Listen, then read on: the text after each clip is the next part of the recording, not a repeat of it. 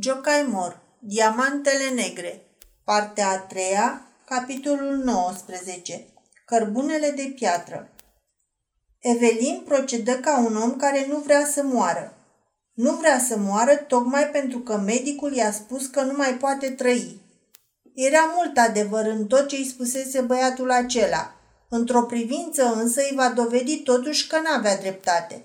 În legătură cu ceea ce poate deveni ea, cu ceea ce trebuie să devină. Din clipa în care se văzuse singură pe lume, simțea cum se trezește în ea energia și încăpățânarea. Mulți capătă puteri noi dacă ajung să gândească așa. Dacă n-am pe nimeni, am să răzbat singur, numai pentru mine. Și s-a hotărât să fie cineva, să fie artistă, să arate lumii ce poate ea dacă vrea. Va avea curaj în fața reflectoarelor, Va avea curaj tocmai pentru că alții nu cred în curajul ei. Va cânta ca și cum ar cânta numai pentru sine. Poate să facă asta, de vreme ce, pentru ea, lumea care o înconjoară nu este decât suma nimicului și a nimănui. A petrecut o noapte chinuită. Opulența saloanelor ei o obosea și parcă îi făceau reproșuri toate obiectele de artă de pe mese și din vitrine – Vasele, pocalele de preț, cupele cu pietre scumpe parcă îi spuneau Ce valoare au argintul și aurul dacă n-ai un pahar de 15 parale? Dar până la urmă o fură somnul și dimineața se trezi cu voința oțelită. În ziua aceea se reprezenta din nou opera în care cântase cu două zile înainte. Dimineața avea repetiție. Le va arăta ea chiar la repetiție ce știe. Nu se va uita la oameni, va cânta ca o privighetoare oarbă. Porunci să se înhame caie și plecă la repetiție. După ce ajunse la teatru, dădu drumul trăsurii cu dispoziția ca să se reîntoarcă peste două ore să o ia. Cam atât trebuia să țină repetiția. Dar când intră în foaier, o întâmpină regizorul, care i-a dus la cunoștință că astăzi rolul ei avea să fie jucat de o altă primadonă. Evelin se înfurie când primi această veste. De ce i-au luat rolul? De ce nu i-au spus mai dinainte? Era o lipsă de atenție față de ea. Regizorul își exprimă părerea de rău că nu-i poate da nicio lămurire, să-l întrebe pe impresar. Foarte agitată, Evelin îl căută pe impresar, dar acesta nu era în biroul lui. În schimb, secretarul acestuia, cu o politețe rigidă, i-a predat un plic pe care, potrivit dispoziției impresarului, tocmai voia să îl expedieze. Evelin luă plicul și cum ajunse în hol, îl desfăcu și citi. Era o scrisoare de concediere. Concediere imediată, motivată de insuccesul de alaltăieri. Nici nu mai știa cum a ieșit din holul teatrului și cum a ajuns în stradă. Nu și-a revenit decât după ce s-a aflat în mijlocul mulțimii care se îmbulzea pe străzi. Abia atunci a început să se mire. Ce ciudat e un om care nu mai trăiește și totuși umblă pe pământ. El îi vede pe oameni, dar pe el nu-l mai vede nimeni. Merge, se mișcă, dar trupul și sufletul lui umblă pe căi diferite. Ce ușor poți să ajungi un nimic. Deci să fi fost adevărat tot ce îi spusese acel copil zburdalnic? Deci strălucirea norilor nu ține decât până la apusul soarelui? Deci toată lumea venea din afară și nimic dinăuntru? Deci făptura aceea frumoasă n-a fost decât o jucărie păcătoasă în niște mâini și mai păcătoase? Deci norocul nebun nu durează decât atâta timp cât există pe lume nebuni norocoși? Evelin rătăci pe străzi vreme îndelungată până ce, în cele din urmă, se trezi acasă. Umblase tot timpul pe jos.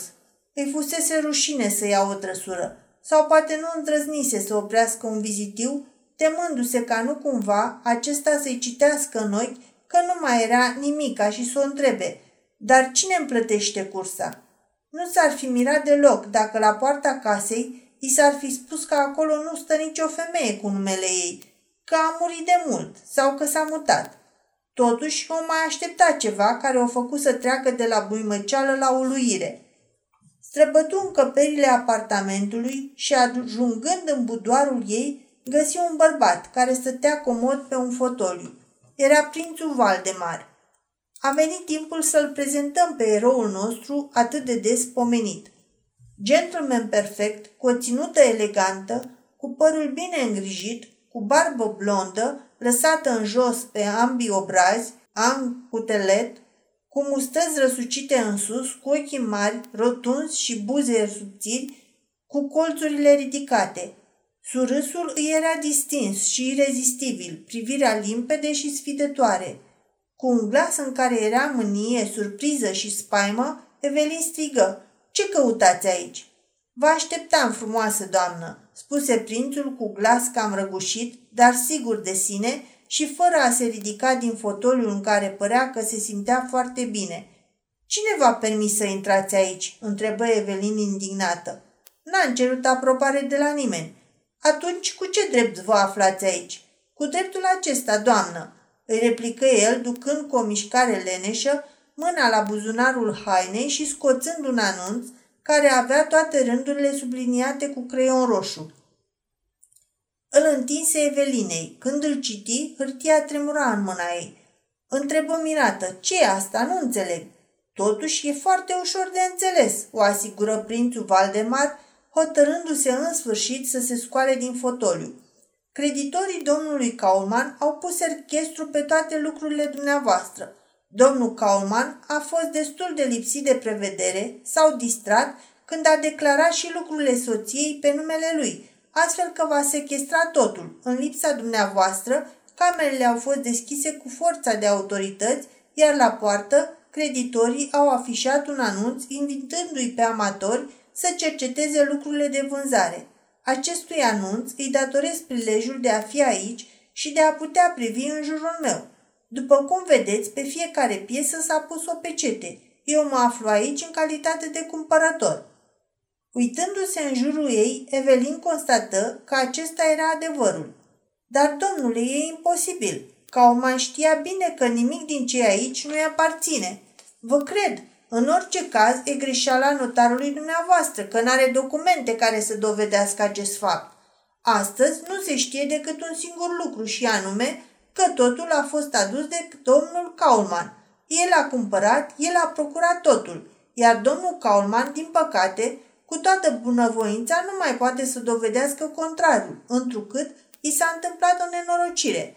Pe când se afla în trenul de cale, a observat că e urmărit de poliție – a sărit din vagon și a murit pe loc. Evelin se prăbuși pe divan și își luă capul în mâini. Dacă vreți să vărsați câteva lacrimi în memoria domnului Kaulman, iată, îmi întorc privirea în altă parte, zise prințul Valdemar, schimțând o reverență. La asta Evelin nu-i răspunse nimic. Să piară totul în urma lui. Dacă a murit, fie-i țărâna ușoară. Un tâlhar omorât în timp ce este urmărit face o faptă faptă bună. Cel puțin nu va fi spânzurat. Soția lui Rutie, căreia îi se aduce știrea morții soțului ei, să laude pe Dumnezeu pentru că a procedat bine. Pământul acopere soțul și cu el rușinea. La ce altceva putea să se mai gândească? Să se judece pentru bunurile pierdute? Să meargă în fața tribunalului? Să se prezinte cu îndrăzneală în fața judecătorilor? să aducă oare martori cu care să facă proba că cu tare și cu tare bijuterie sau garnitură scumpă n-a fost proprietatea soțului, ci un dar făcut de un aristocrat maghiar cărunt, cinstit, unei artiste, fiicei sale adoptive, fără niciun gând rușinos sau ascuns, să dovedească asta în fața unor oameni care vor râde cu ironie, să caute pe cineva care să o creadă, să dea în vileag numele binefăcătorului ei, ca să devină subiect de bagiocoră alături de numele ei? Nu, mai bine să piardă totul. Nu plâng, domnule, spuse Evelin. Spuneți-mi ce știri bune mai aveți. Mai știu multe, zise Valdemar și se sprijini de căminul cu grilaj de argint. Prințul Tibald, înaltul dumneavoastră protector, pus sub curatelă de către ai săi, a fost lipsit de orice influență efectivă asupra evenimentelor. Asta o știu și prin aceasta și acțiunile în valoare de un milion de fiorini depuse pe numele dumneavoastră au ajuns în mâinile curatorului. Sunt informată și despre asta.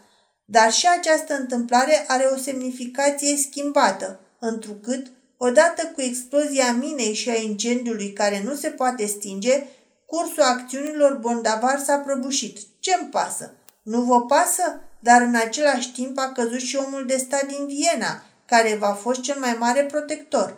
Nu-mi pasă. N-am terminat încă. Abatele, care v-a fost bun prieten și visa să ajungă episcop, s-a întors la mănăstire. Știu de mult. Se vede că am aflat amândoi totul deodată. Deci și eu știu, frumoasă doamnă, că azi dimineață impresarul v-a scris o scrisoare prin care va aduce la cunoștință rezilierea contractului dumneavoastră. Iată scrisoarea, spuse Evelin, scoțând din buzunar hârtia mototolită și aruncând-o pe masă.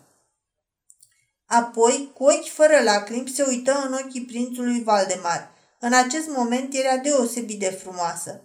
Ați venit aici numai pentru ca să-mi spuneți aceste lucruri?" întrebă Evelin. Și ochii îi străluceau tare, nu de lacrimi, ci de focul lor ascuns.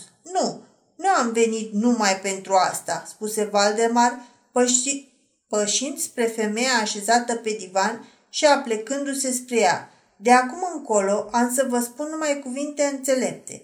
Iată că toate visurile dumneavoastră s-au prăbușit. Mina de la Bondavar arde, acțiunile scad vertiginos. Omul de stat a căzut, prințul a ajuns sub curatelă, soțul a fugit și a suferit un accident mortal. Palatul din Maximilian Strase a fost sequestrat.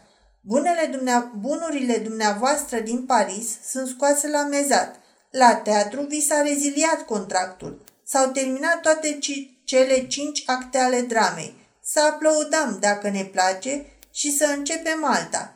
Eu vă dau înapoi hârtiile de rentă, obțin pentru dumneavoastră palatul din Maximilian Strase, vă răscumpăr mobilele, diamantele și caii sequestrați, aranjez ca la teatru să vi se încheie un nou contract în condiții mult mai avantajoase ca până acum.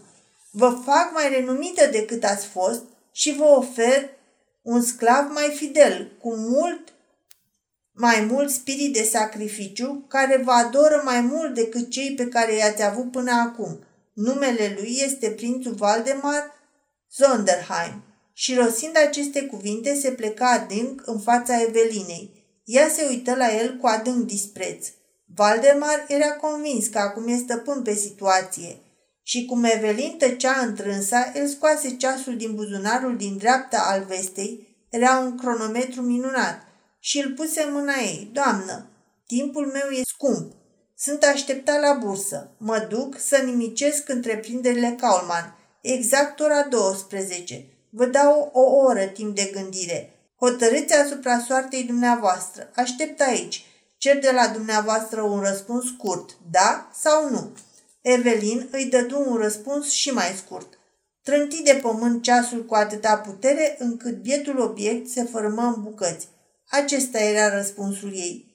Prințul Valdemar începu să râdă și își băgă mâna în buzunarul din stânga al vestei, de unde scoase un alt ceas. Apoi, cu ploapele lăsate în jos, zise ironic.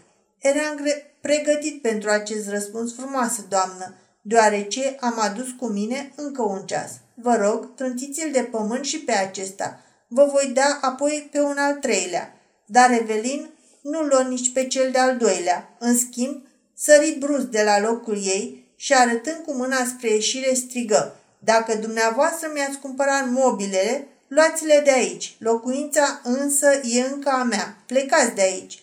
Prințul Valdemar își înălță cu mândrie fața care surdea mereu.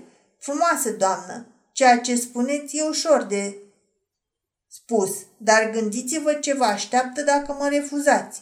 Dumneavoastră nu mai aveți unde să vă duceți. Mai am un refugiu, strigă ea plină de amărăciune. Pot să mă întorc acolo oricând. Ce fel de refugiu? Cărbunele. Prințul Valdemar își lăsă capul în jos, nu mai scoase nicio vorbă, își luă pălăria și plecă. Femeia care se poate întoarce la cărbun nu mai are nevoie de prietenia nimănui, niciodată. În capitala lumii mondene, multe femei frumoase au văzut în el ultimul lor protector. Chiar în aceea seară, Evelin făcu o vizită bijutierului său și îi duse ultimii ei cercei cu briliante – atât îi mai rămăsese, restul bijuteriilor se aflau sub sechestru și îi vându bijutierului diamantele. Banii îi lăsă la el cu dispoziția ca, la dobânda lor, mormântul fratelui ei de la Perlașez să fie curățat de două ori pe an și ca o dată pe an, de ziua morților, să aibă grijă să se dească pe el flori proaspete. Îi spuse apoi că dânsa avea să plece într-o lungă călătorie și pare se că, într-adevăr, a și plecat departe. A doua zi în zori, pe malul Senei, a fost găsit un pachet cu o rochie de cașmir și servitorii casei au recunoscut îmbrăcămintea cântăreței dispărute. Prințul Valdemar promise o recompensă mare celui care va găsi cadavrul frumoasei femei. Se pare însă că frumoasa femeie a izbutit să-și ascundă cadavrul cu atâta grijă încât niciodată n-a mai fost găsit. Se prea poate însă ca pachetul cu haine lăsat pe malul Senei n-a fost decât un tertip și că, în timp ce toți o căutau în adâncul fluviului, ea se ținuse într-adevăr de cuvânt și se refugiase la cărbuni, la cărbunii care te acoperă încetul cu încetul, care închid ochii muribunzilor, care te duc pe lumea cealaltă. Prințul Valdemar n-a mai aflat nimic despre ea și timp de șase săptămâni el și toată casa lui au purtat doliu.